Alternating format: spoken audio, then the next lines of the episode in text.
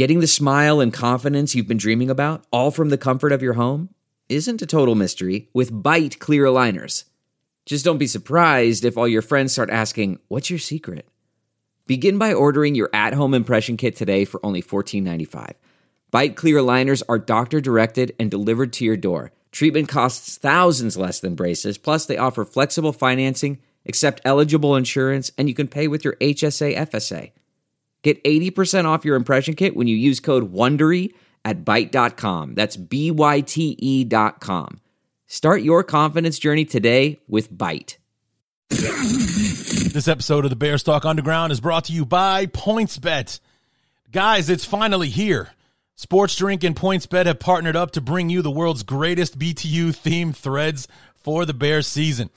Just imagine the blue and orange confetti can cascading down from the rafters of State Farm Stadium while you're donning the greatest t-shirt known to man, a Bears Talk Underground t-shirt.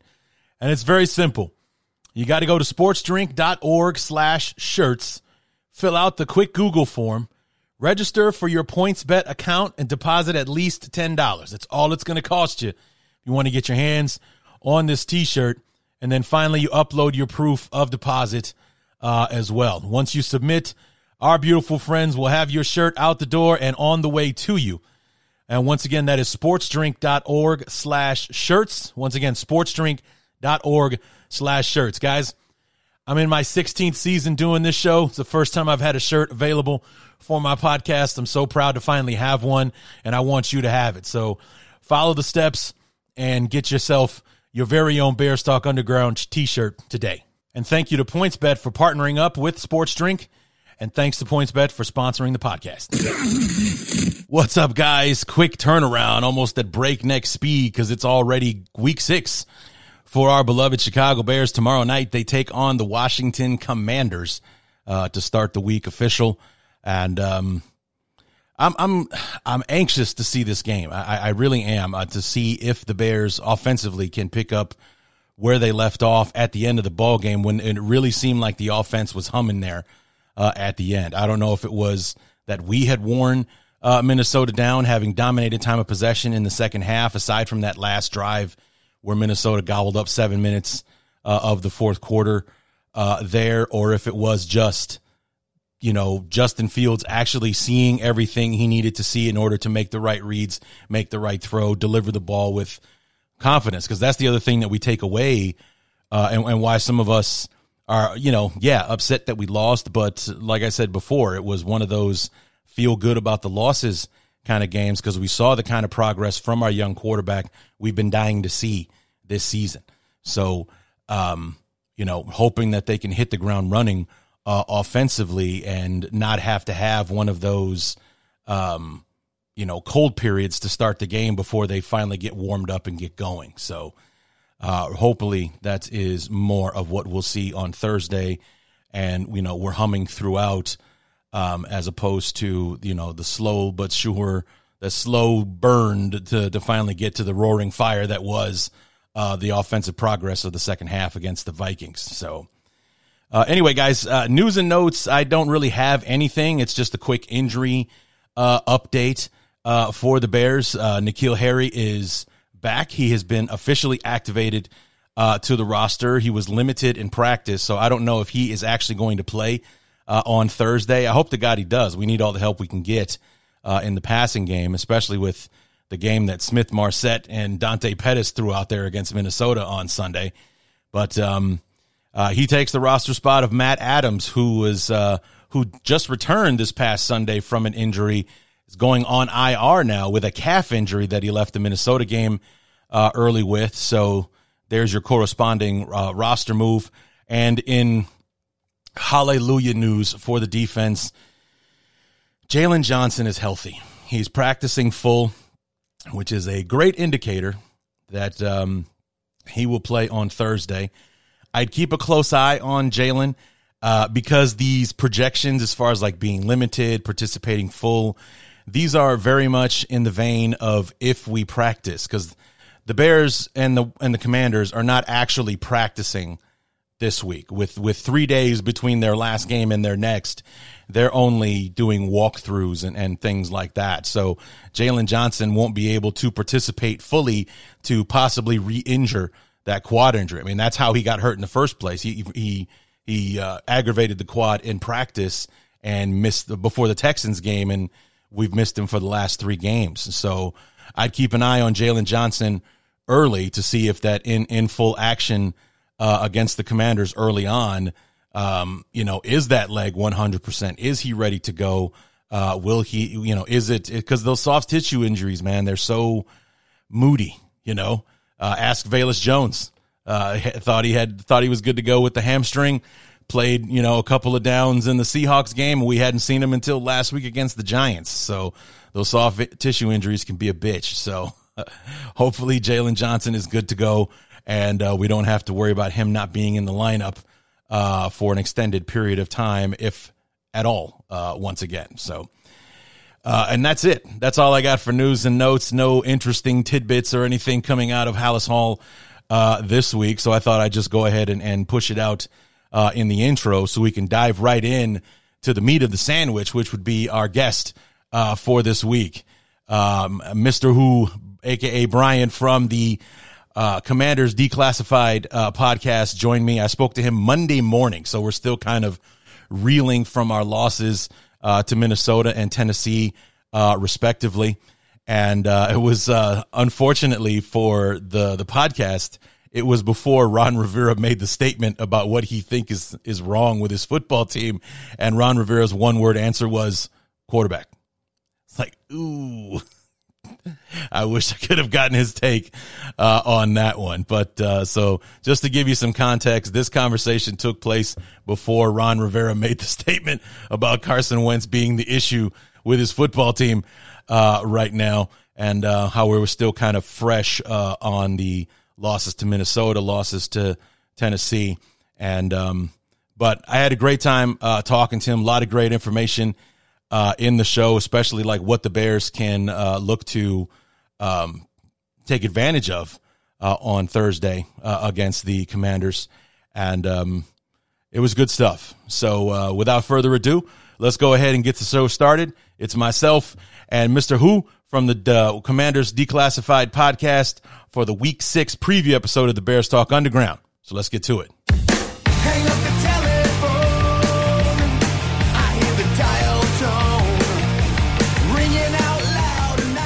Thank God for small favors after our beloved come up shortening on Minnesota uh, on Sunday. We don't have a lot of time to dwell on it because we're right back at it on Thursday night hosting the Washington Commanders in what might be the ugliest uniform matchup so far in 2022 when the Bears go all orange on Thursday night. God help me. Um, and here to help us preview what could be this ugly uniform disaster Uh, Brian, Mr. Whoo, how we doing, man? Uh, I'm doing good. Uh, the Washington Commanders are not. They are struggling pretty, uh, pretty mightily, but I'm, I'm doing all right. How are you, man? Uh, I've been better. You know, uh, the ending of yesterday's game about cost me all the furniture in my house, but uh, yep. Uh, you know, otherwise uh, I'm making it work. You know, I'm, I'm yeah. dealing with it, and and you know, sometimes the uh, your podcast or whatever can feel like a burden because you got to put it out there.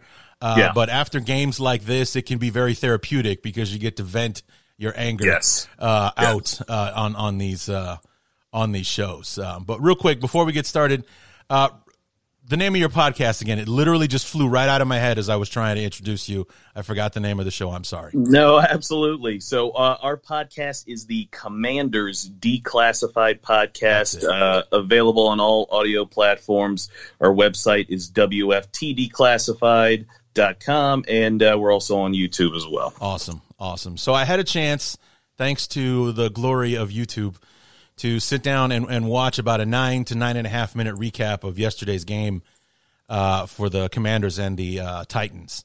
Yeah. And um, I was watching the score go back and forth on the ticker all day long as I was watching uh, the Bears game. Um, and I got to admit, I'm a little worried about you guys because we have a little bit of a problem with what you call pass protection. And uh, Ryan Tannehill had a Washington Commander shaped guy on his back most of the football game on Sunday. Yeah, yeah. I mean, um, this was by far the best defensive performance we've had this year, and uh, we were able to get to Tannehill to for five sacks, um, and then the rest of the day we are able to move him off his spot, knock him down. Um, but uh, you know, the, with the Titans, uh, you know their uh, their their running game is kind of what dominates uh, you know their whole attack. So uh, we kind of struggled in that regard. But uh, yeah, we, we, the the defensive line kind of finally showed up. you know, there's always the talk of hey, there's four first round picks and this and that, and they've been very underwhelming. Um, you know, for for the much of this season so far, but they showed up on Sunday. And your best guy's not even playing. Yeah, well, uh, it, you know, for for some people, you know, uh, Jonathan Allen, um, you know, our defensive tackle, he he legitimately is. He's a he made the Pro Bowl last year. He's actually turned himself into one of the better defensive tackles in the league. Obviously, you know everyone knows Aaron Donald's uh, you know that guy. He's so far above every other defensive tackle. But right below him, you know, uh, there's a, a, group, a couple of guys. I think Jonathan Allen's right there. But yeah, Chase Young still not uh, still not healthy yet, and uh, you know we're you know a lot of people have big hopes for him when he returns. You know, whenever that may be. Right. So pup list, he's definitely out for the for the Bear game, but he's early to come or eligible to come back as soon as week seven for you guys, right? Yeah, exactly. Um, that's kind of the target, but you know, considering how kind of severe his injury was. You know, there is also some, you know, kind of thinking that it may be later. But yeah, that uh, that week seven matchup is, I think, the earliest that we could see him. Will we see him? I'm not so sure. Some people are hoping that uh, he's back then. But hey, if you're talking about the number two overall pick, uh, make sure he's healthy. Bring yeah. him back. You know, this season's not looking real good for us. So um, bringing him back right now, I don't know how much help he will be. Um, and, and even if it's worth it, so he can get himself re-injured. So I, uh, right. I, I, I would be, you know, very cautious before bringing him back, even at week seven. But I think that's kind of what the team is hoping for, best case scenario. So did he re-aggravate the injury, or is he just, you know, no. like a David Bakhtiari situation? He's just taking a little bit longer to to heal with the severity of the of the tear and everything. Yeah, yeah, no, he didn't re-aggravate anything. Uh, the the injury was a little bit more severe than what was initially kind of uh, released to everybody. I think he had to have like a graft of uh, um, the patella tendon. Um, uh, well, so it, it, it was a lot that he had to have uh, done, and now needs to be rehab. So I think it, it really is just hey they want to be cautious. They want to make sure that he's back fully. So it's going to take some time. If it was just kind of a you know one of the more um, traditional acls uh, that guys come back uh, you know nowadays from pretty quickly you know we uh, he, he probably would have been back by now. But otherwise uh, yeah it's uh, it was a little bit more severe and uh, i think that's what's kind of keeping him out. Because I, re- I remember reading towards the start of the season that management was livid with him because he re-aggravated the injury at a Von Miller camp or, or something like that. There was no yeah. There were there were some reports about that that he had gone to the Von Miller camp, but it actually it turned out he was not there. He was here at that time. Um, the he was only there one day, and it was literally handshakes, appearances, and uh, stuff like that. He didn't actually participate in terms of you know moving around doing drills or anything like that. And the very next day, he was um, at uh, training camp and at the team facility. So that was a little bit more blown up than uh, was actually there. Well, that's good to hear. because the yeah. last thing that you want to do is, you know, you're you're already upset you're going to be without him, but then for it to be self inflicted, uh, doing something you shouldn't be doing, you know, things like like that. I mean, we Bear fans, we kind of have a a touchy spot uh, with that because we lost one of our better players early in the 2020 season, and he was out all of 2020 and literally all of 2021 oh, wow. with an ACL, and that was Tarik Cohen.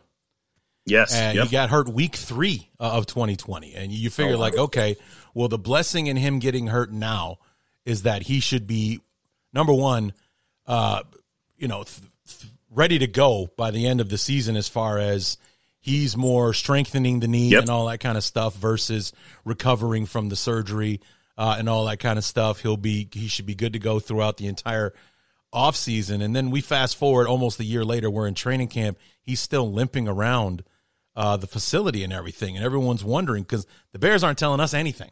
Yeah, Did, did exactly. he re-aggravate the injury? Was it more severe than initially thought? Did he have to have a follow-up surgery? They're telling us nothing, and all we know is that Cohen's not practicing. Uh, when he was eligible to come off the pup list, he never did, and Oh, went through without the entire 2021 season. Never saw the practice field, and then we cut him in the offseason when he failed a physical.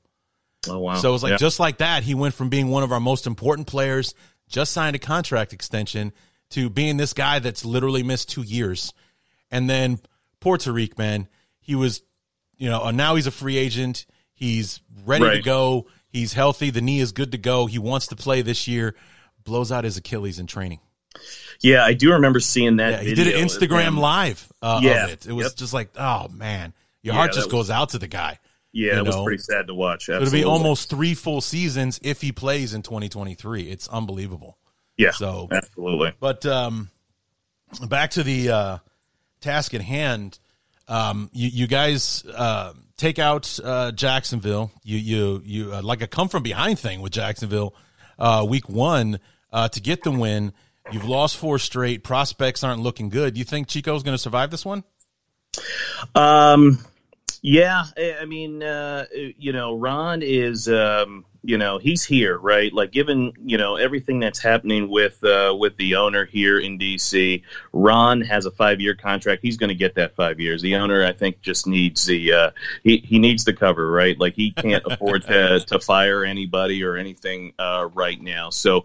Ron has a five year contract and he will be here no matter how ugly it gets, right? Outside of a, you know, full on revolt by the uh, the players, uh, you know, which the players love Ron. I don't I don't foresee that happening. I, I, that's one thing that um, I think is, you know, one of Ron's best um, skills or strong suits is that he connects well with the players and the players love him and they'll they'll play hard for him. It's all the other things that um, is questionable with uh, with Ron. So he'll make it um, out of this and he'll get the, his five years, but uh, it's not looking good so far.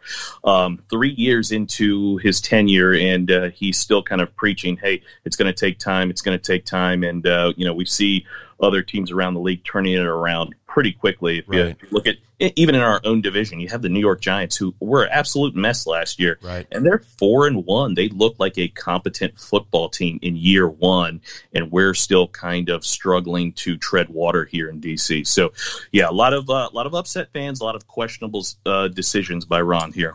Yeah, it, it's got to be tough to be in a te- in a division with a team like that that purged their roster, gave away one of their best players in Bradberry, who's also in division still with the Eagles, Yeah, uh, and Playing well, everything. too. yeah, Yeah. playing playing well for them and and all that kind of stuff. They got a quarterback that if if this was a better quarterback class would have be out would be out the door already. It, they would have already purged him and and shipped him off.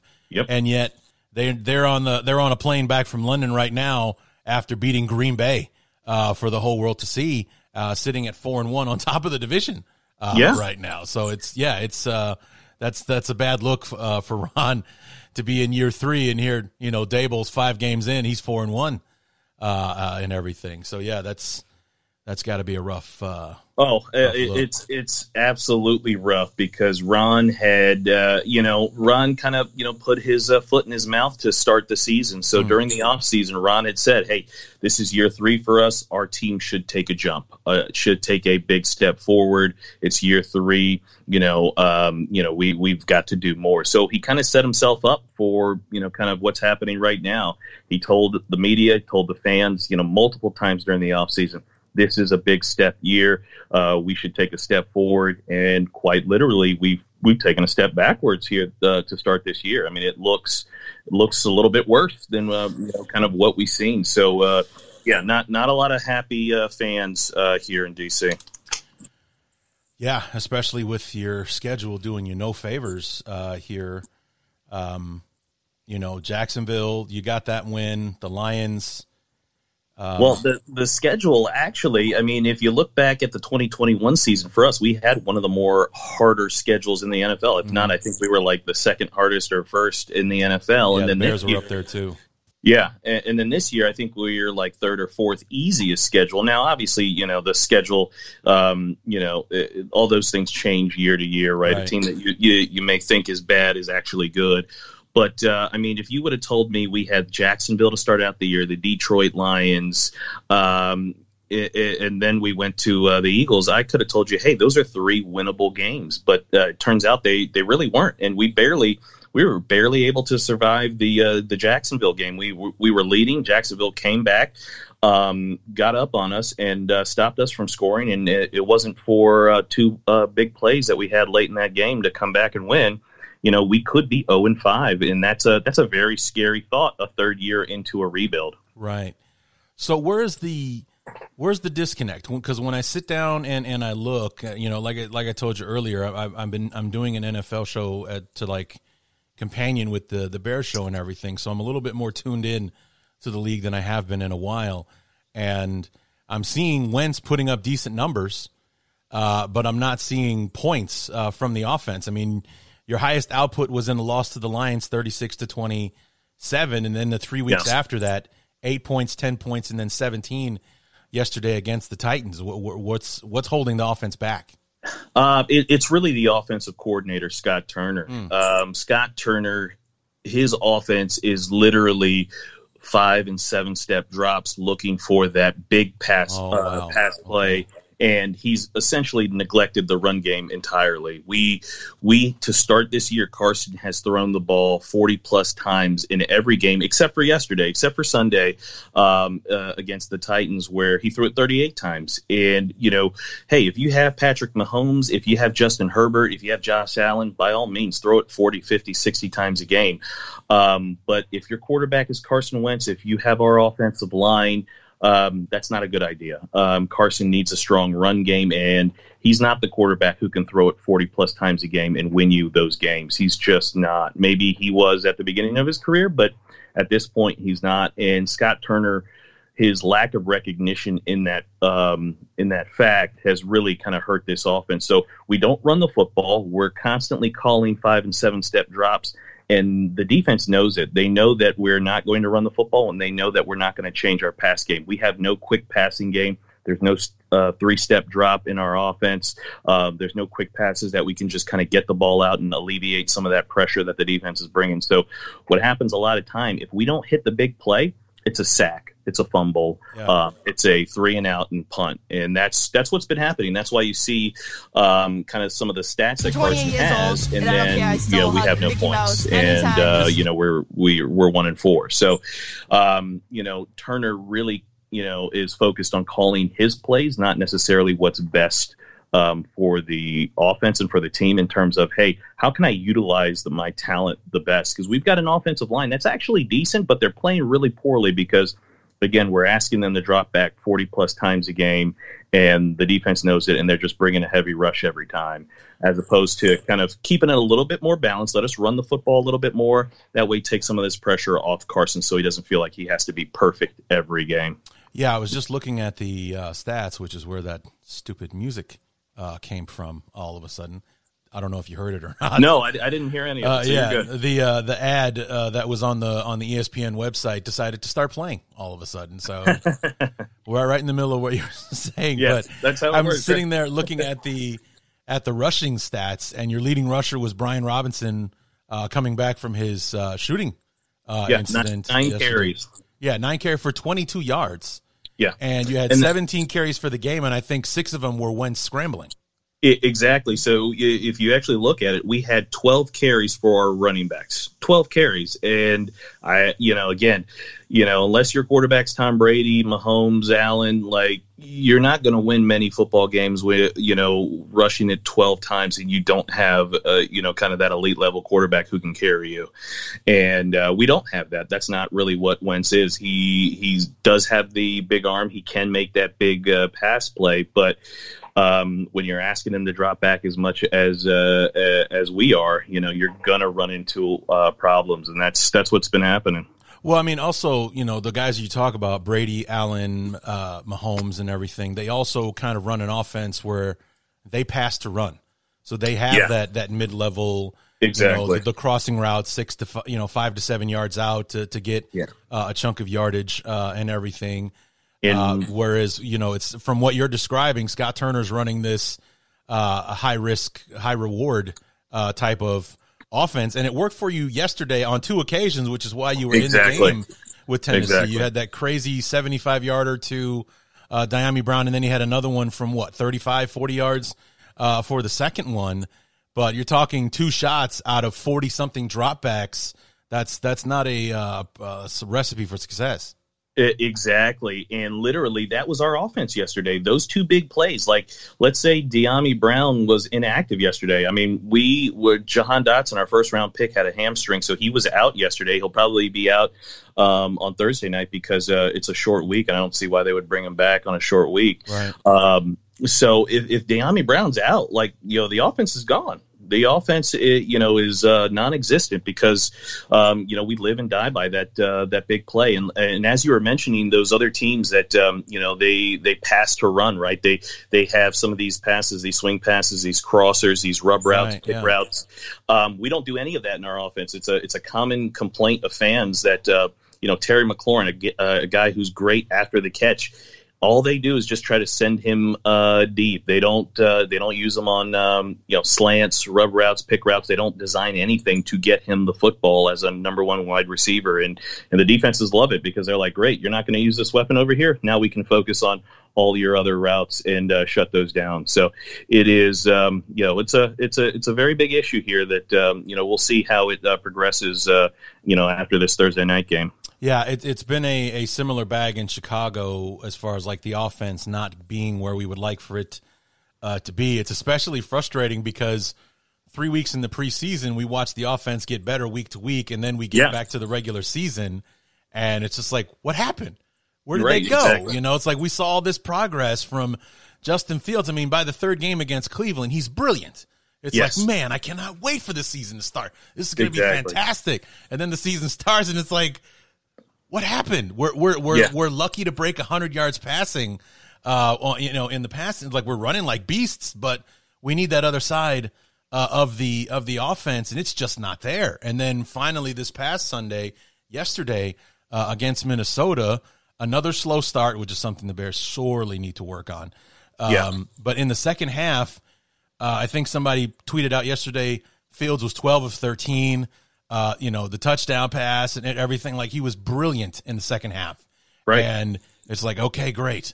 Now, can we carry this into Washington or is it going to be back to the first quarter? We're three and out for the first three drives uh, of the game again. It's like that's what's kind of been frustrating is that they can't seem to carry momentum during the regular season like they did in the preseason. I mean, it's preseason, take it for Yeah. what you will, but still, you saw him, you know, barely competent week one against Kansas City.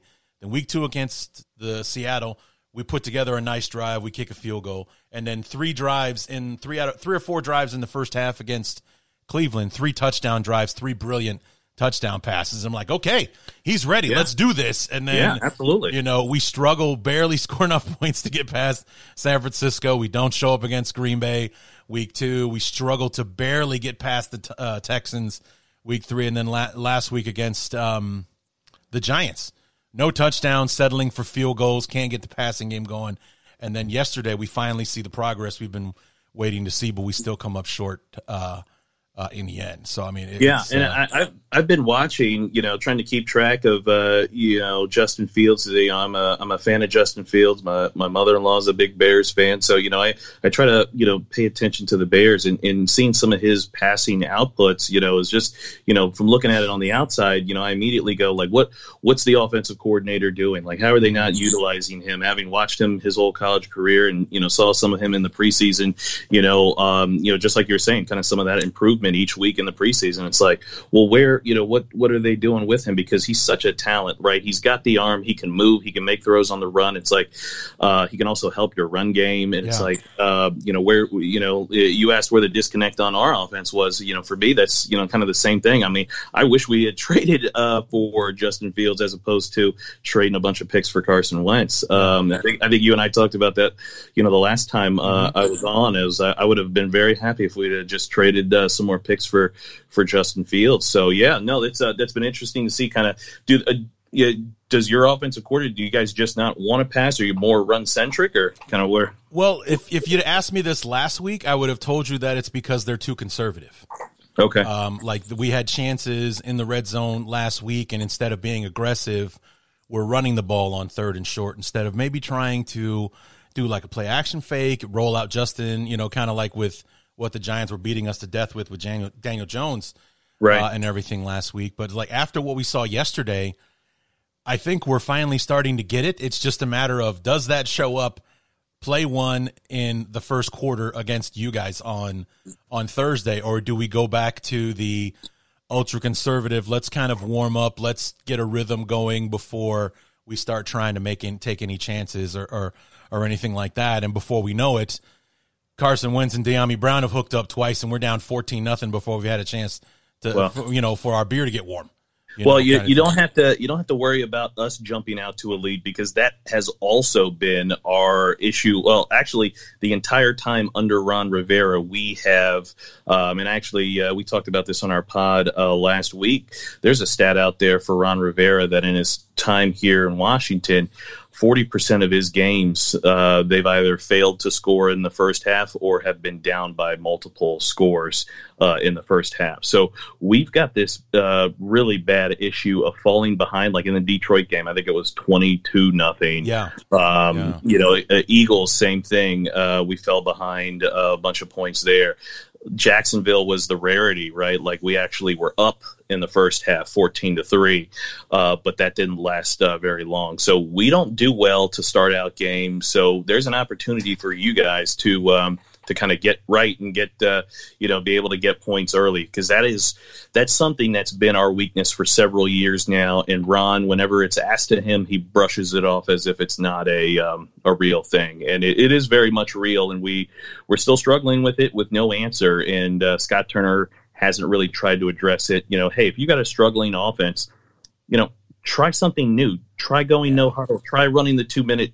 You know, give it some tempo uh, to to mix it up to uh, put the defense on its heels a little bit. And we just we don't seem to do that. So that that's certainly one of our issues here. So that um, you know, I'm sure I'm sure your coaching staff is looking at that as an opportunity to uh, on Thursday night. Well, it could that that could mean that it could be very exciting in the first half or extremely boring with the, with these two right. offenses that can't get going until they get warmed up. Uh, especially on a short thing. week. Yeah, especially Yeah. on a short week where guys are still banged up from Sunday, um, and see how it is. So yeah, you're you're right. It, it may end up being um, you know zero zero at halftime with uh with with these two teams. Let me ask you: Thursday night, fan? Not a fan? No, not a fan Yeah, at me all. neither. Uh, I, I think the quality of football just isn't there. You know, occasionally, yeah, you'll get a good game here Mm-hmm. or there, but uh, I think overall, uh, I'm fine with it being on Sunday or and Monday. I think Yeah. those are perfectly fine for a football game. Hey, maybe if you want to take a couple of games from Sunday and put it on a Saturday night, I'm Yeah. fine with that too. But I don't really see the uh, the kind of point in um, in Thursday. I will say though, I like watching the the game on Amazon Prime on Thursday night. Isn't half bad. I don't Yeah. I, I don't know if you've seen uh, kind of their presentation on Thursdays, but it's not that bad watching in the app. Yeah, I do. I do enjoy. I mean, I love football, but Yeah, I'm sure that my football appetite could be satisfied by a random college game uh, on Thursday night. It doesn't have to be the pros um, uh, and anything like that. And and like you said, uh, I I, I I like to look at my quote unquote Facebook memories when they come up every day. right. and I remember reading a uh, a post I had from you know five six years ago, and my post was so when it comes to Thursday night, you're either in for the easiest game on your schedule or you're in for the beating of your life because that's Yes. how those games were going that particular season, where every single Thursday night game for like the first six weeks was like, oh, and it's forty one to three at halftime, uh, kind of thing. Like one team was just ready to go, the other one, you know, still recovering from Sunday or whatever it was, just gets blasted at home on the road. It didn't matter. It was Exactly. it was like the, these teams was just like, yeah, we're going to win sixty eight to nothing uh, today, and, and this other team is barely going to get off the bus. Um, and I, I've never really been a big fan uh, of third. I think I was intrigued by the idea when when they decided it was going to be a permanent thing back in like 06 Right. Yep. uh, and everything like that's exciting Thursday night just more pro football I'm on yeah, you know? exactly. but What it's like be- what could go wrong? yeah after they started playing these games it's like yeah I, I could do without this I really could um and, and and I know like guys like Richard Sherman very vocal against Oh yeah. the Thursday night game and everything. And I don't blame him. I really don't. I mean, it's because you you often walk away from a lot of these games with that what if. It's like how would this game have gone the same way if they had all week to prepare. Exactly. Versus, Yeah, and- And You you, know. got to think a lot of these athletes, they take every bit of that entire week to get their bodies ready, to get themselves ready. And, you know, one physically, but also, you know, the preparation, watching Yeah. film study, uh, all those different things, you know, it takes all of that week uh, to kind of prepare for Sunday. And now you're telling them, hey, we're going to cut out some days here. Now you got to be ready Thursday night, fly across the country, you know, whatever it is um, to play whoever. Uh, yeah, it just, um, you know, it was great at the beginning. You know, just like you said, more football. What could be, what could be better? Well, you know, the product hasn't necessarily been that great, and uh, just like you said, you know, it usually ends up being one team, you know, beats down the other team because the other team just just really isn't ready to play just yet. Well, I mean, just a couple weeks ago, that thing with with Miami and Cincinnati. Oh. Tua, Tua, four days removed from you know Exactly. wobbling on the field, he's back Yeah, out there, gets you know, in uh, Yep. what a lot of people consider to be reconcussed, Yes. and Yep. misses this game this past Sunday, uh, and all that kind of stuff. If he had a full week to get ready, I don't think the scrutiny would have been as high. He would have had another three days uh, to prepare uh, Yeah. and all that kind of stuff, or to recover. More importantly, Yeah. uh, Yeah. and everything. And, and I don't know if that game goes that way. Number one, if they didn't have to play on a seventy-two hour, you know, Yeah. span and uh, and all that kind of stuff. Also, as a team, as far as preparedness, like for teams in our spots, we've lost yesterday. Yeah, You don't have time to look at that loss. You got to move on to the next one. You got to take every minute you've got to prepare for the next team. So there's no learning from what went wrong yesterday. You- you- Exactly. You, don't have time. The coaches are going to watch it, but you as a player, you've just got to get ready for Chicago or you got to get ready for Washington. Never mind what happened against Minnesota or Tennessee. We're not going to learn those lessons because if you didn't learn them on the field, you didn't learn them at all. We're moving on. Uh, right and, of and, thing. And and i think that's such a great point because you know maybe for a team like uh, you know the bucks or chiefs who are really good you know they don't necessarily need to uh, to to watch their mistakes or anything but teams like ours who we're hey we're not really good we Yeah. do need that to watch that tape these guys we got uh, young players who need to learn from their mistakes because uh, i don't know kind of uh, what you've seen with the with the bears so far but i know with us we, we've been doing the same mistakes for five weeks now and we haven't learned from it. So these guys really need to uh, to watch that film and see what they're doing wrong because it's the same same mistakes every week and it's the same excuses that we get here in DC every week as well. So that that's a great point. They they need time to to to fix those mistakes and see what those were. Yeah, especially like I said, for teams in our spots, not only are we developing and, and, and rebuilding our squads, but we, we also lost. So you, you got to go back and look at what went wrong yesterday to see what you can do to improve upon it. They literally have no time to do that. If they do, they're Yep. wasting time getting prepared for their next opponent. They've only got three days to get ready. Exactly. Exactly. So it's um you know, and then like for Washington, you're going to spend one of those days traveling. yep. So that's it's- that's it's- exactly right. it's a bad setup. So I'm I've, I've at once the once the shine was off the apple, I was like, yeah, I- can live without this. I don't, I don't really dig these Thursday night. And they, for the longest time, they always still gave us like the worst matchups on Yeah. Thursday. It's like, who wants to watch this game? You know, Exactly. like who wants to? Who cares? And then they Yeah. did the color rush thing on Thursday. Like I'm a uniform snob, so that Yeah. was that was hell on earth for me. Yeah. Like the ketchup and mustard bowl between the Bucs and the Rams. Remember that?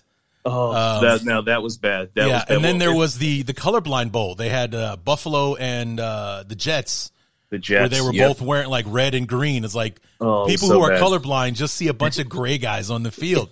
right. It's like- Exactly. It was they almost broke Twitter complaining about it. It was hilarious. Right, exactly. So- it looked like some black and white footage of a you know 1940s football game. It really did. It really Yeah. did. Thank God I'm not colorblind.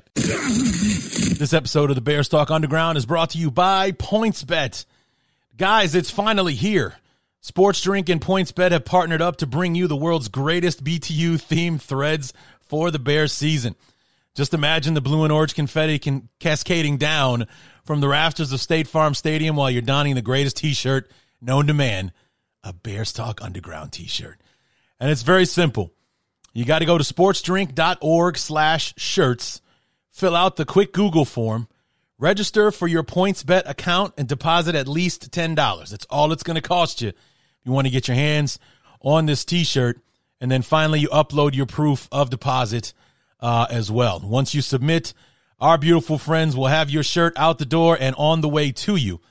And once again, that is sportsdrink.org slash shirts. Once again, sportsdrink.org slash shirts. Guys, I'm in my 16th season doing this show. It's the first time I've had a shirt available for my podcast. I'm so proud to finally have one, and I want you to have it. So follow the steps and get yourself your very own Bears Talk Underground t shirt today. And thank you to PointsBet for partnering up with Sports Drink. And thanks to PointsBet for sponsoring the podcast. Well, uh, I'm glad you brought up uh, the uh, the uniforms. Uh, it wasn't this weekend, but last weekend we wore our all blacks. Uh, I, I, don't know if you got a chance I, to see. I talked the... about it on the show last week, my NFL show, and I was like, I can't tell if I love or I hate these all black uniforms because that one black, it's like black on black. That's a really good look. Exactly. You know, I, I like the black helmet.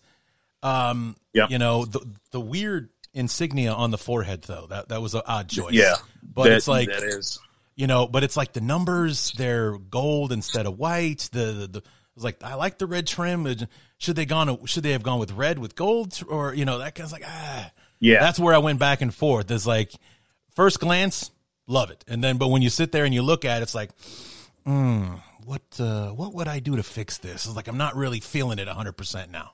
Yeah, exactly. And that was the same for me. I, you know, when I finally saw them, actually, the players in them, and my fear was it's going to look too Steeler like. And mm, it does. Um, you know, if there was more burgundy in there, I think the burgundy was just uh, too thin and too, uh, you're not enough of it. Uh, and it was just, it looked very Steeler like to me. So if there was a little bit more burgundy, I think I'd be okay. But yeah, uh, the, the helmet with the W on the front is a little it's different. So yeah. uh, you know uh, from that from that regard you know that's nice to see something a little different. And it's funny because you know growing up i was always like man if we could get a black alternate that would be so cool. That would be so great. That would look tough. And then we finally get a black alternate and now i'm like oh no that, let that me tell you man. great. As far as uniforms go and this goes way back for me like way back to like middle school and, and things like that because i've always been you know, artistic. So th- this stuff has always popped uh, for me. Uh, I'm not a fashion guy, which is ironic, but I just right this right. this stuff has always been important uh, to me. I miss the Redskins. Yeah, and I, and, yeah. and I miss the '90s Redskins where there was the white top, the burgundy bottoms. Yeah, every week, home or away, white tops, burgundy bottoms. It was one of my favorite uniforms, like ever, and Yeah. and I miss it because then Yeah. when when like Spurrier came in or or Shanahan and they started doing the yellow bottoms, it's like Oh, hate it. the get rid of mustard the yellow bottoms, get rid Yeah, of them, we- bring the burgundy, Yeah. white on top, burgundy on bottom, bring it back. I miss it. Yeah, no, I, I'm exactly with you. The the white tops, the burgundy pants were were were just great. It was a it was a good look. Uh, I have never ever I call them the mustard pants. Those burgundy or those gold, uh, the mustard pant. Like I just think they're the ugliest things, and I never I could never understand why we would keep with them because we still do it. It's just uh, you know I guess that'll you know change here this season, but uh, that um, yeah I never liked that one at all. I, I'm I, I like the classic one. Right. Well, if you're in for an eyesore, wait till you see the Bears in all orange on Thursday. This is this is hell on earth for me, man. I, Yeah. I I've always hated the orange jerseys, and then for the alternate helmet, we're doubling down and going with an orange helmet uh, as well. It was like when I saw it, I was like, Well, somebody up there hates me, man. This is gonna Yeah. be so rough. Well, hopefully those uh, those uh, those bright orange jerseys will help our secondary see where your receivers are running because we we we've got a we've got a big issue. Um, any kind of deep shot, and I think this is probably something you guys will um, you guys will pick up on. I mean, with hope. with field with Fields' strong arm, um, if you just chuck it deep on us, it usually ends up being a catch or defensive pass interference. Yeah. Um, so that uh, that's something that uh, we've got. Uh, you know, every team has tested us, and every team has succeeded um, so far this season throwing deep on us. So you guys, uh, I, I, I imagine, will be uh, the next one to uh, to do it to us as well. Well, knock on wood, uh, that would be nice because I, I saw that uh, that 62 yarder from Tannehill to um, I forget who the player was for Tennessee, but he was basically playing center field, waiting for the ball, and he had all day. Yeah, our our free safety is uh, Bobby McCain, and he's he's just not that great of a free safety. He's one of those players. He can do a little bit of everything. He can play slot corner. He can play outside. He can play safety.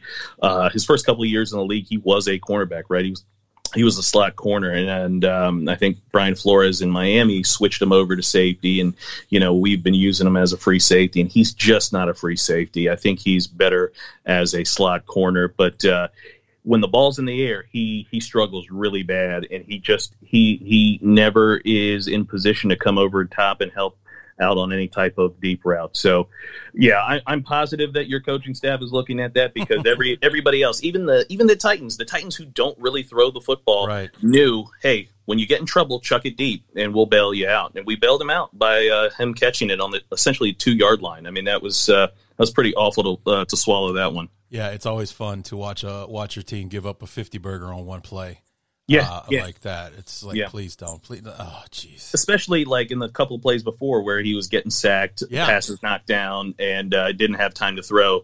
And then the one play he does have time to throw, boom, uh, you know, great pass and uh, you know, sixty yard completion, great.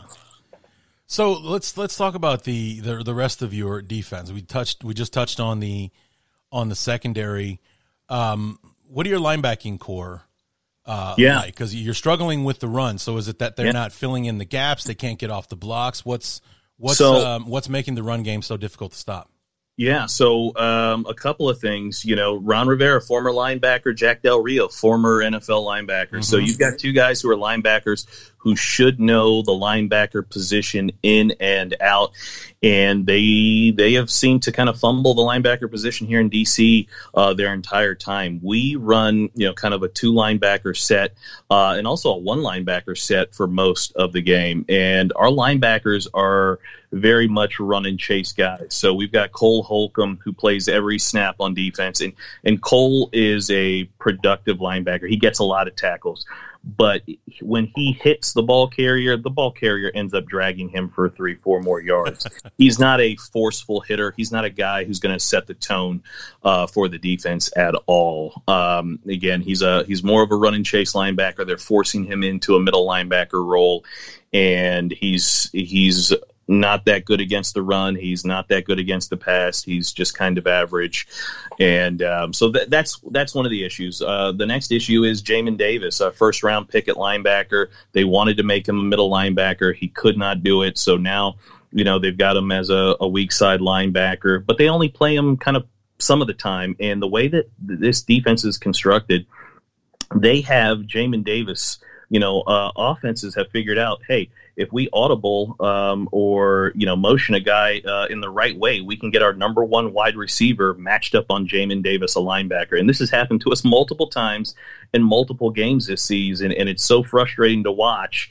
You know, Amon-Ra St. Brown of uh, the Detroit Lions or um, uh, you know, uh, the Dallas Cowboys put CeeDee Lamb and somehow Jamin Davis is covering their number one wide receiver, and then it goes for a big play. So, you know, we, we don't use the linebackers correctly. We don't have, um, you know, great linebackers. And um, uh, again, a lot of times we're just in these two and one linebacker sets. So um, there's nobody really to kind of fill these holes who's forceful, who's strong, who's dominant in the run game. So um, we do kind of get run on. Um, our defensive line, as good as they can be, um, they're not necessarily stout against the run. They're, are, you know, our defensive line's a little bit smaller, and they're they're good at penetration, um, you know, pass rushing, um, getting some stacks, causing pressures. But when it comes to dealing with some bigger offensive lines in the run game, we can get pushed around a little bit. So, um, so you guys rolling with three safeties, or like do you have a Yeah, hybrid so- guy, or how yeah, does that so- work? So what happens is Ron has kind of um, really kind of talked up this Buffalo nickel defense, and uh, it's basically a uh, the you know Buffalo nickel big nickel defense to where you run with three safeties, and that third safety who plays a little bit closer to the box is you know either um, you know a strong safety linebacker hybrid type player. Maybe Sure. he's a li- maybe he's a little undersized for linebacker. Maybe he's slightly bigger than a, a regular safety, and that's kind of what we run with about fifty percent of the time. And um, it really you know hasn't helped us too much. You know, Ron is.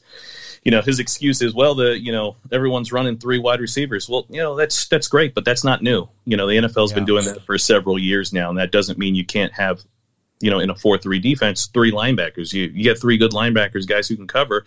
You don't need to run the Buffalo nickel. Uh, you you run the Buffalo nickel because you don't really have good linebackers or that many linebackers, and uh, so that's kind of what you know what's been happening here. So um, you'll see. Uh, uh um, you know, multiple times probably on Thursday night, we'll have this three safety look with uh, either Cam Curl, um, who's one of our strong safeties, or Darrick Forrest, another one of our strong safeties, play up near the line of scrimmage, um, almost, uh, you know, like he's an outside linebacker type of uh, look. And you're a get home with four type defense, right? Yeah, um, and that's that's also been another issue for us, right? So Sunday, you know, we actually were able to get home with uh, with four, right? The defensive line was able to uh, to get pressure, and I think a lot of it had to do with some of the the injuries that the Titans had on their O line. Um, you know, previously though, the our group hasn't really been able to kind of get home um, you know, with the front four. So we've having we've been having to blitz a little bit more, do a lot more stunts and things like that. But uh, yeah, they Jack Del Rio very much you know is resistant to kind of blitzing and changing things up. He he would much prefer the you know the four defensive linemen to get the pressure. Yeah, that was something I thought I would see more from Minnesota uh, yesterday, as far as because um, the Giants they blitz literally half the time and they were getting yeah. home easily, just going right yeah. over our center, who is awful. Yeah. But, um, you know, it, that was something I thought I'd see more from Minnesota as far as, you know, sending an extra guy. But they were yeah. more of a get home with four type thing. And I think their production was one, maybe two sacks in the game. I mean, they got pressure from time to time, but yeah. they left holes and let Justin Fields run wild yeah. Uh, on them. And, you know, he had a touchdown that got called back. He literally ran for like a 50 yard touchdown oh, wow. after he broke the pocket. But uh, this guy who's who's a dead man in Chicago, oh, quite frankly, uh, uh, his name is Ihmir Smart- Smith-Marsette, Uh, oh, wow. Got penalized okay. for a block in the back on that play, and right. then literally last play of the game, Justin Fields hits him. We're on we're on our drive. We're we're, we're driving to tie. We're down 29-22. Yeah, Fields hits him uh, near the sideline. He catches the football, has the first down, could step out, but instead, this is going to be his moment. He's yeah. going to make some moves. He knows we have a timeout to use, so he's going to try and fight and struggle for every yard, surrounded by three defenders, and one of them just rips the ball right out of his hands. Oh, jeez. End of ball game. That's it. We're done. That's yeah. it. Game's over yeah. right after that. Like, here we are. We're on this promising drive. We're going to tie this thing. Maybe send it to overtime. Hell, maybe we go for two and try to win it. Who knows? But right. We'll never know now because that asshole yeah. decided he had to have his moment and try to get yards that weren't there. Got the ball ripped right out of his hands. So yeah, yeah. Uh, but yeah, you, you have moments like that uh, in a football game, um, like yesterday with you guys. The that interception right at the goal line. I mean, talk about well, something that's just going to cut you right in half when when you see the pass heading for the end zone, and then oh, dude jumps right in front of it and it's interception. It's like, well, you know, you know, so the the first thing was is we didn't have any timeouts uh, right. when we got down there, and why that was uh, such a big deal was a few plays before Rivera challenged a catch that one of our receivers made, and uh, it really wasn't a catch; it was plain as day that he lost control of the football as he went to the ground, and that we would lose the challenge. Rivera still threw it anyway, and uh, of course we lost the challenge, and we lost that timeout, and that was our last timeout.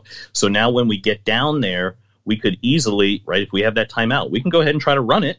And uh, if that doesn't work, call timeout. And, you know, we still have our plays left to go and, uh, um, you know, try to take a couple shots in the end zone. Right, and right. because we don't uh, have that timeout, now we've got to throw. And um, something we had mentioned on our show um, you know, during the week was that, you know, Jahan Dotson, you know, the rookie wide receiver, he had been really good in the red zone for us. And we were like, well, who's going to step up this Sunday and take that kind of red zone scoring, you know, presence? Well, we didn't have him, and we didn't have any answer for who was going to do that. And, uh, you know, that throw, you know, uh, that Wentz made, he's backing up, and he's backing up, and he's throwing off his back foot, and the route he's uh, McKissic is not even in the end zone. He's literally at the goal line. Yeah. Uh, you know, so there were so many things wrong in that kind of whole process from the not having the timeout, wasting it, and then the play call, uh, and then the execution uh, as well too. So you know, I mean, it, when you when you see that, that's a that's bad operation, right? That means it's just poorly kind of coached right from the start. Yeah, because it was uh, I think it was James Lofton was calling the game uh, for you guys said that he might not have even scored if he'd caught the ball.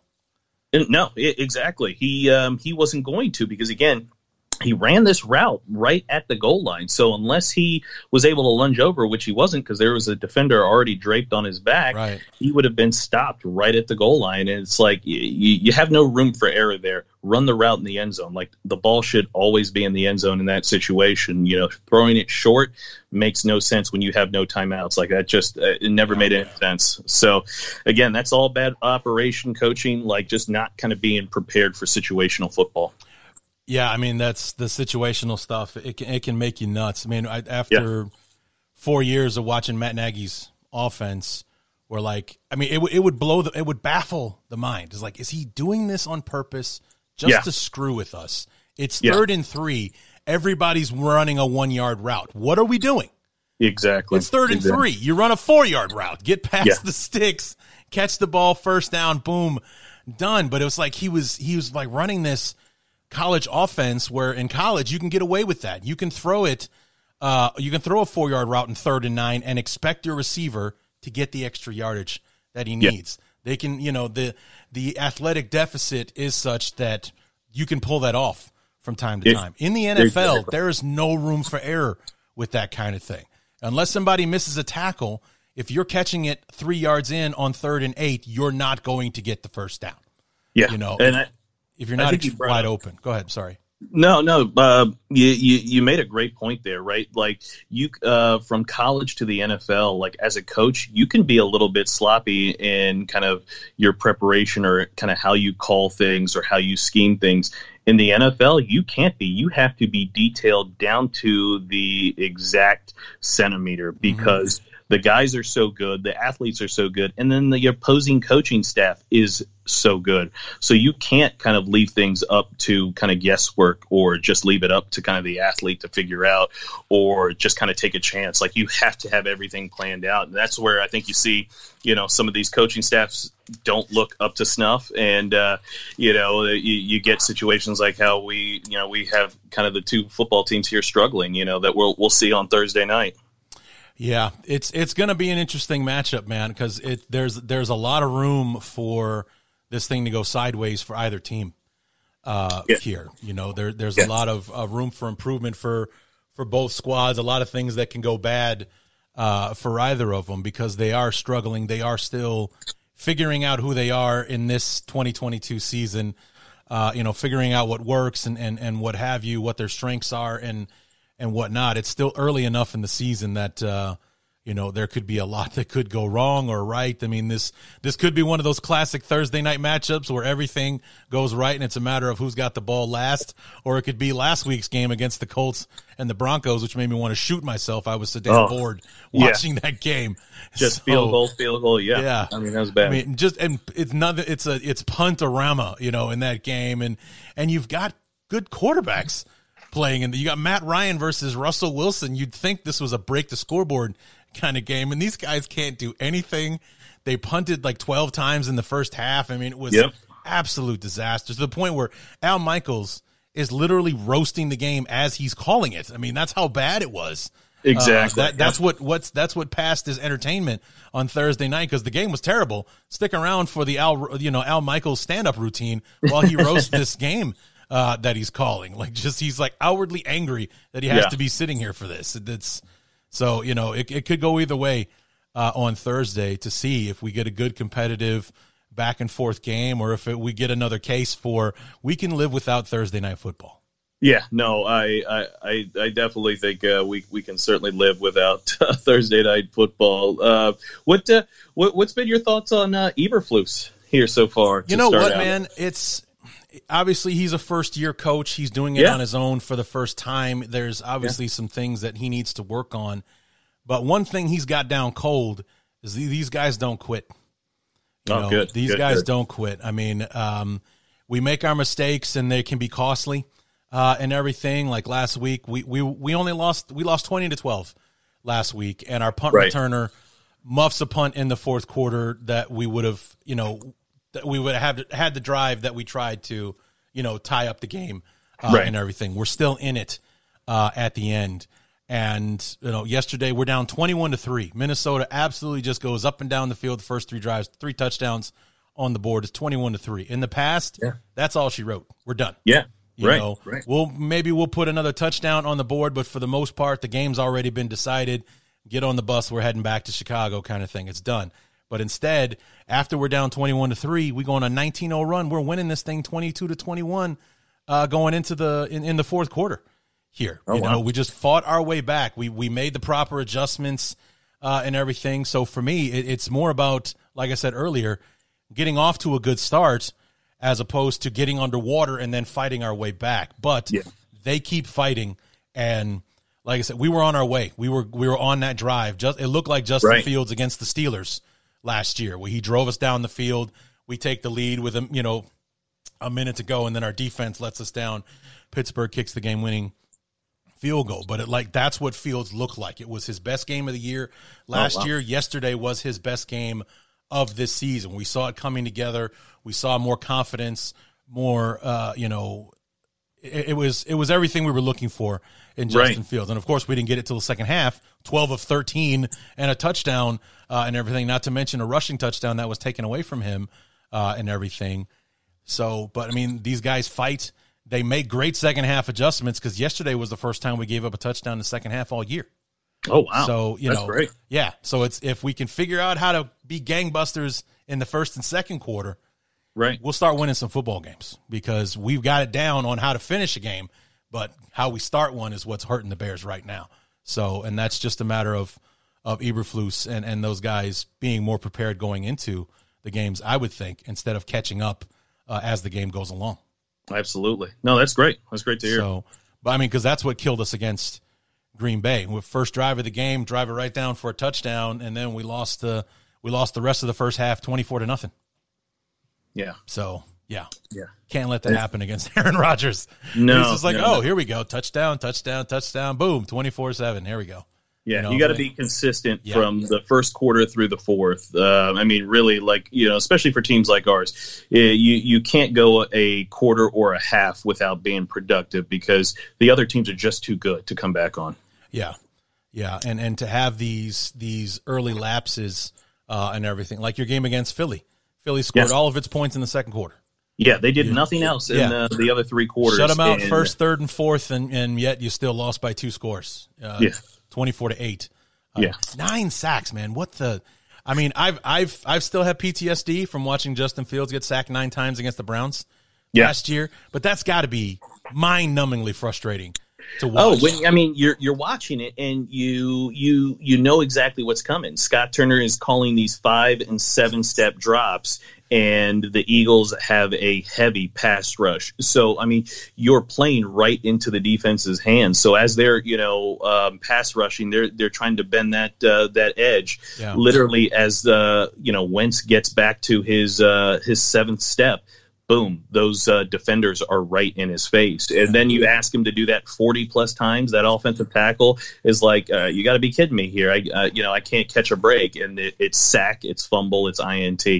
Well, and, and you and you realize I know your tackles, Lucas and Leno, are Yeah. former Bears.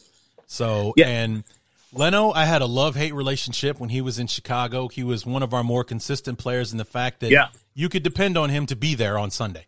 Yeah. He was he was a healthy enough player, solid enough player to be there, and more times than not, he did the job. But it's like when he was off, it was glaringly bad. Like you could just see like, Leno's getting eaten alive Yeah. out there. It- and, and- yeah. and that's the and that's you know kind of the frustrating thing this season is last year he you know his first three games he was a little shaky and then he got dialed in and then he was excellent the rest of the year.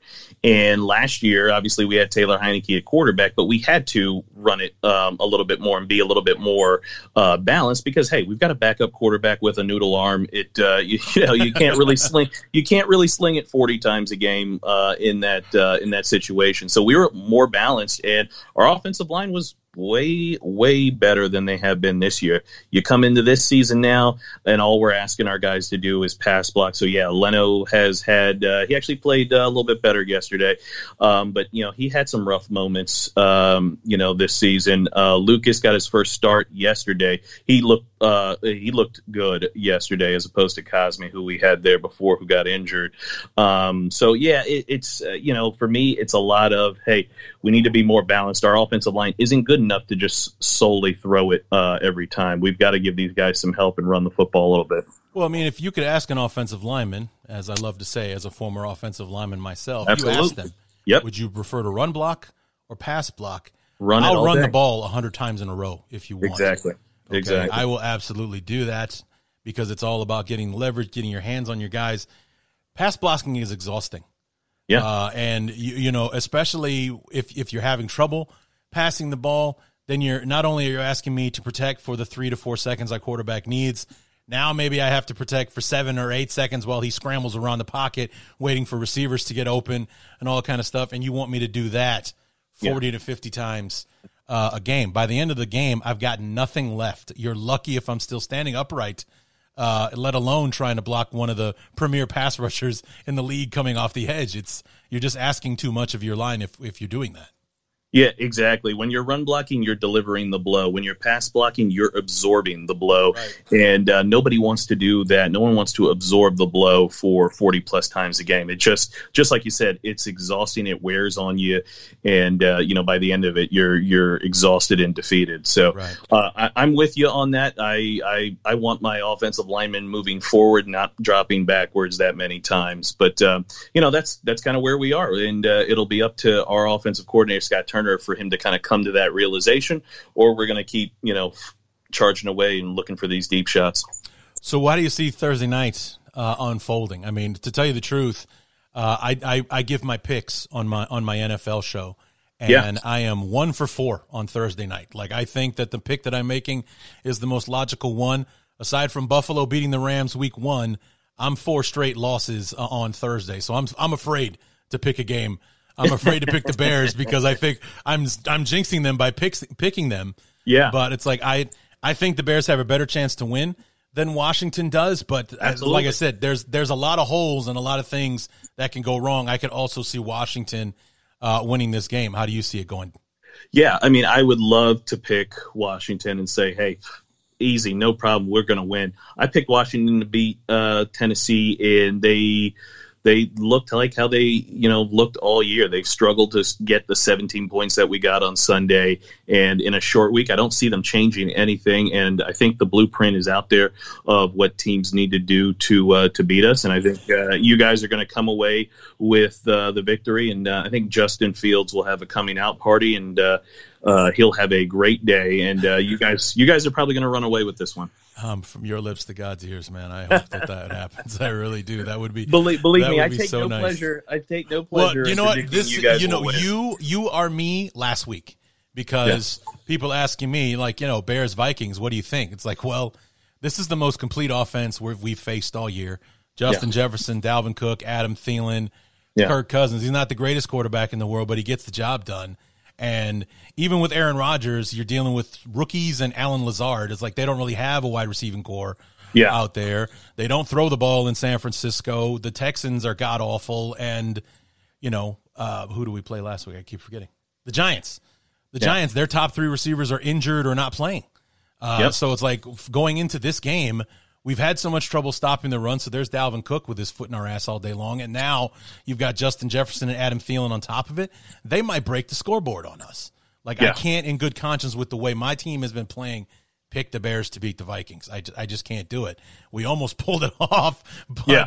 I couldn't pick the Bears to win, and I ended up being right, uh, unfortunately. So I, I, I completely empathize with your situation. I, I know you want to take Washington. I know you want to pick your guys absolutely. to win. It's like, but after what I've seen for the last five weeks, what the Bears do well is what we don't do well at all. This thing could go sideways Yeah. on us. And, and so here's easy. the here's the thing: like we we struggled against uh, mobile quarterbacks. We did a decent job, I think, against Jalen Hurts. We limited his carries um, in in that game against the uh, the Eagles earlier this year. But overall, we've struggled with mobile quarterbacks, and I can see Justin Fields kind of taking off and gashing us for some big runs. And he's got a cannon of an arm, so I can see him uncorking some deep shots, and that that that's a that's a that's a easy that's an automatic uh, score on us. So I think with those two right there, I think that will uh, that that that'll be enough to kind of tip the scales in your guys' favor. I hope you're right, my friend. I really do. That would be that would be fun for me to watch, and uh, you know, I'd, I'd be my heart would be bleeding for you because you know, I like you, man. I don't want your team, Yeah. you know. But uh, yeah, these things have to happen. So we'll see how it goes on Thursday Well, night. be it'll be a trade off. If you guys beat us, we'll leave Ron Rivera in Chicago for you. You guys can take care of him. hey, he's an 85 bear. We welcome him with open arms. Yeah, He'll- exactly. He'll So never we'll- pay we'll for a meal or a drink for the rest of his life if he stays in Chicago. There, there you So- go. There you go. Yeah, but uh, we'll be doing it in those orange uniforms, so I'll be watching the game through my fingers. I'm like, oh god, this is awful. So we'll Absolutely. see. We'll see how it goes. So. Uh, Brian, it's been great. Love having you on, man. Tell us where we can uh, keep up with you, uh, catch your show, that kind of thing. Yeah, man. Thank you. This was a, a lot of fun. I appreciate you having me on. Uh, you can find me on Twitter at Mr. Whoo with two O's one. The podcast is Commanders Declassified Podcast. We are available on all audio platforms. The website is WFTDeclassified.com. You can also find us on YouTube as well. Awesome, awesome. Thanks so much uh, Thank for you, man. joining us, and uh, we'll talk to you again real soon. All right, man. Good luck.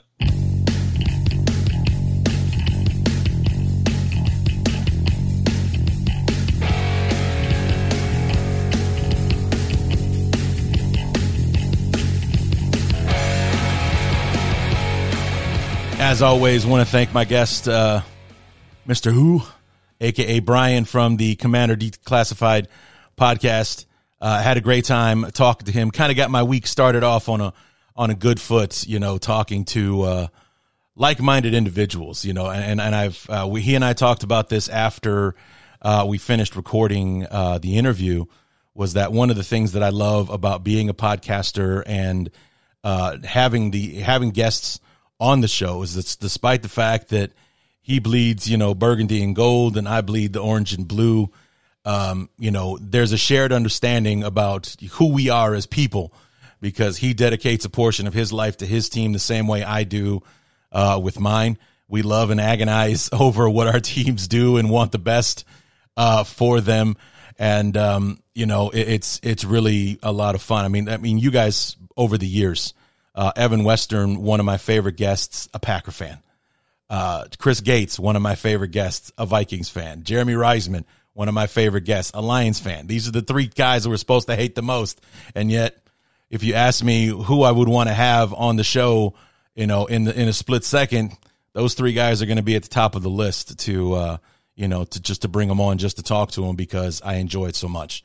So, um, um, you know, thanks to uh, thanks to Brian for coming and hanging out with us, taking time out of his his Monday morning to to uh, uh, put this uh, interview uh, together. So let's wrap this thing up. We got keys to the game now, and and one of the the first key that you you kind of heard me to allude uh, you heard me allude to at the at the open with picking up where we left off on offense. You know, let's put the ball in Justin Fields' hands because he was on a streak there uh, at the end of the ball game. Let him run the offense. We we can't afford to sleep through the first half again. Uh, we did it against San Francisco. We did it against Minnesota for sure. Um, we had a lull in the first half after taking a ten nothing lead uh, on the Texans. Uh, you know, the Giants. We never really got going uh, against the uh, Giants. We we couldn't get out of our own way. We kept settling for field goals uh, and and what have you. And you know, it's it's really been detrimental to the team and the progress that we're trying to make uh, in 2022. So it's like let's just strike while the iron's hot. Let's take advantage of the fact that we've got this small window uh, between games. It's like don't don't try to warm us into the game. Let's let's go for it. Let's get in there. Let's attack right off the bat. Let's go after uh, the Commanders. Uh, the corresponding key for that, though, is with the offensive or excuse me defensive front that the Commanders have, especially coming off the game they just came off where they literally literally excuse me harassed Ryan Tannehill all day. They sacked him five times, and I want to say they only sacked him five times because they were in his face, on his back, up his ass the whole game. Anytime he dropped back for a pass, there was somebody uh, in his face. He was under duress throwing the ball virtually every time he dropped back uh, to throw.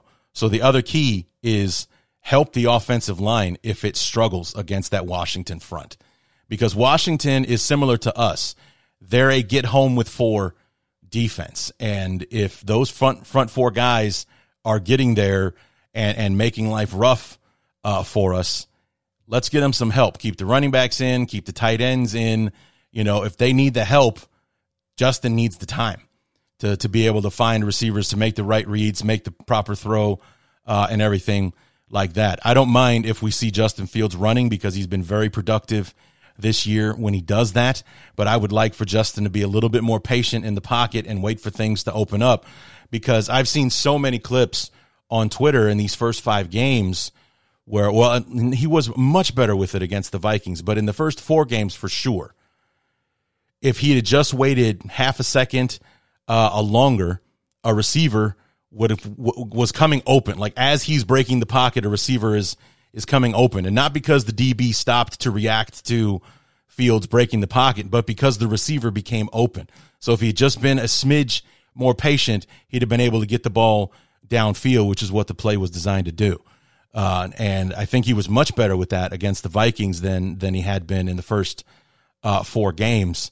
And I would like to see that as well. We don't want Justin to automatically hit his fifth or his seventh step on on the drop and then immediately start to break the pocket and and run down field. I want his eyes downfield looking for open uh, receivers, waiting for things to open up and and so on. So I would much rather uh, see that. And then the third and final key is what killed us against Minnesota. They were 12 for 15 on third down uh, in that game, 80%, which is only about 40% higher than the NFL average uh, on third down. 80% third down conversion rate. And, and what the biggest killer was the five of six for third down on the final drive that uh, what essentially became the game winning touchdown for Minnesota. They had five of six, and the, the sixth one they converted on fourth down. So we got to get the commanders off the field because you can't afford to give a team that has been struggling extra chances because it gives them confidence. And when a team is playing with confidence, that is a very, very difficult team to beat. And right now, this is a very winnable game for the Bears, despite the fact that we will be wearing the worst uniforms in the history of the NFL um, on Thursday night. It is going to be a goddamn eyesore to watch, and I'm not looking forward to it at all. And therefore, my fourth and final key to the game is that when the game is over, I would like them to um, convene at the 50 yard line, dump the helmets and jerseys in the middle of the field, and set them on fire. Um, I know that's not going to happen because we have to take those abominations to Dallas in two weeks on, on week eight, but um, that is what I'd love to see.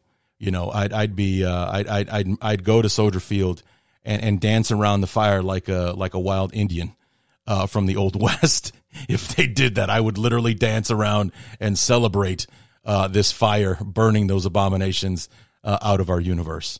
But uh, sadly, that won't happen. So, keys to the game. We want to pick up where we left off on offense. Let's get the ball in Justin's hands. Uh, you know, show him that we trust him because that was also kind of an issue early earlier in the in the season. It seems like we trusted him a little bit more on Sunday, and it paid dividends when uh, when the when we started moving the football at the end of the second and quarter and in through the second half. Let's help the offensive line if they struggle against that Washington front. Should be easier to handle with the whole we're only you know trying to get home with four type thing.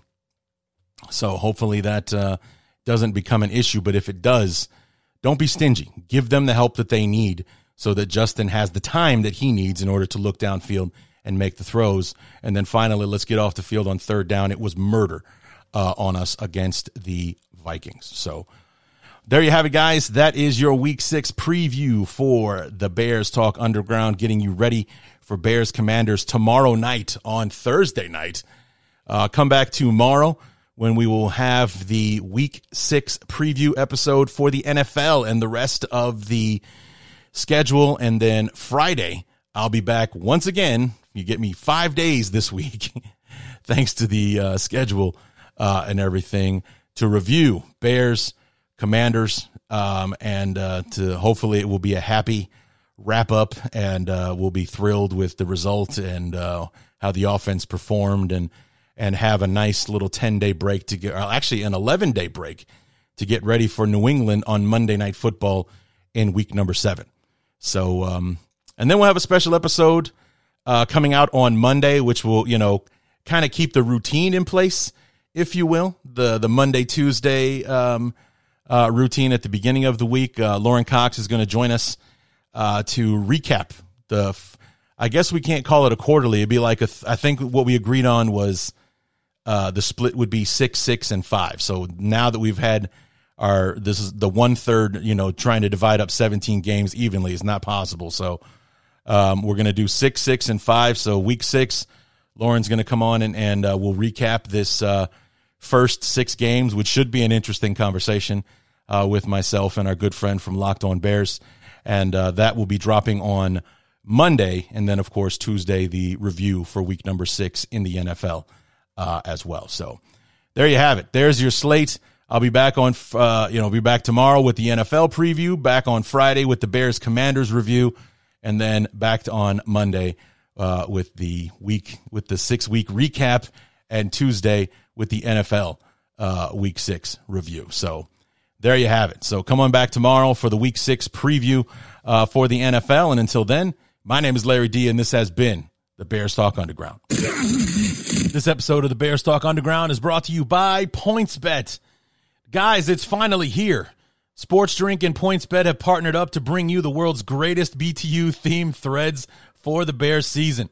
Just imagine the blue and orange confetti can cascading down from the rafters of State Farm Stadium while you're donning the greatest t-shirt known to man, a Bears Talk Underground t-shirt. And it's very simple.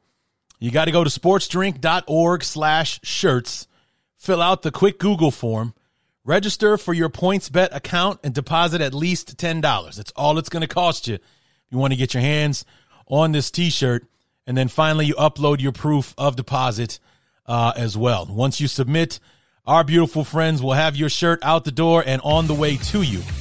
And once again, that is sportsdrink.org slash shirts. Once again, sportsdrink.org slash shirts. Guys, I'm in my 16th season doing this show. It's the first time I've had a shirt available for my podcast. I'm so proud to finally have one, and I want you to have it. So follow the steps and get yourself your very own Bears Underground t shirt today. And thank you to PointsBet for partnering up with Sports Drink. And thanks to PointsBet for sponsoring the podcast.